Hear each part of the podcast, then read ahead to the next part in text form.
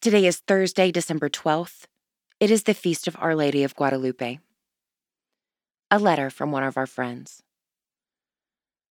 Dear Sir or Madam, God bless you. I write this letter hoping that you'll honor my request to allow me to receive your subscription of Forward Day by Day. I truly enjoy being able to read it each and every day when I wake up. I start my day off by reading my daily devotions and praying. As I'm really trying to get closer to God and to make every effort I can to change my life, I pray and ask if you can in any way help me to continue to do so. Please do.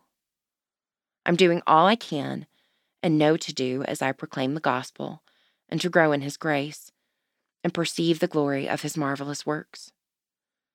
I would also ask if you can please send me any kind of Bible courses, study materials, and literature that will also help me in my walk and desire to live God's Word. I am currently incarcerated and under indigent status. I do really enjoy reading forward day by day. Please allow me to continue to do so. Yours in Christ, Robert. Matthew chapter 23, verse 25. Woe to you, scribes and Pharisees, hypocrites! For you clean the outside of the cup and the plate, but inside they are full of greed and self indulgence.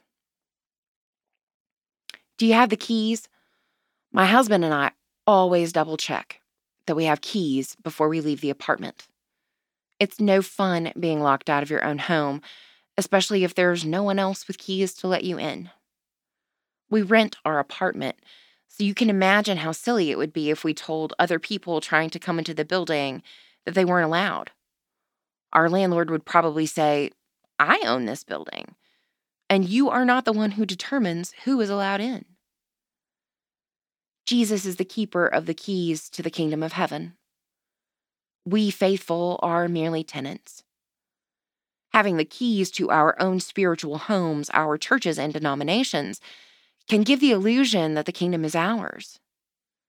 Jesus says, In my Father's house, there are many dwelling places. Pray for the Diocese of Sittwe in Myanmar and Iha Amufu in Nigeria. Moving forward, who are our neighbors? What would happen if we met them?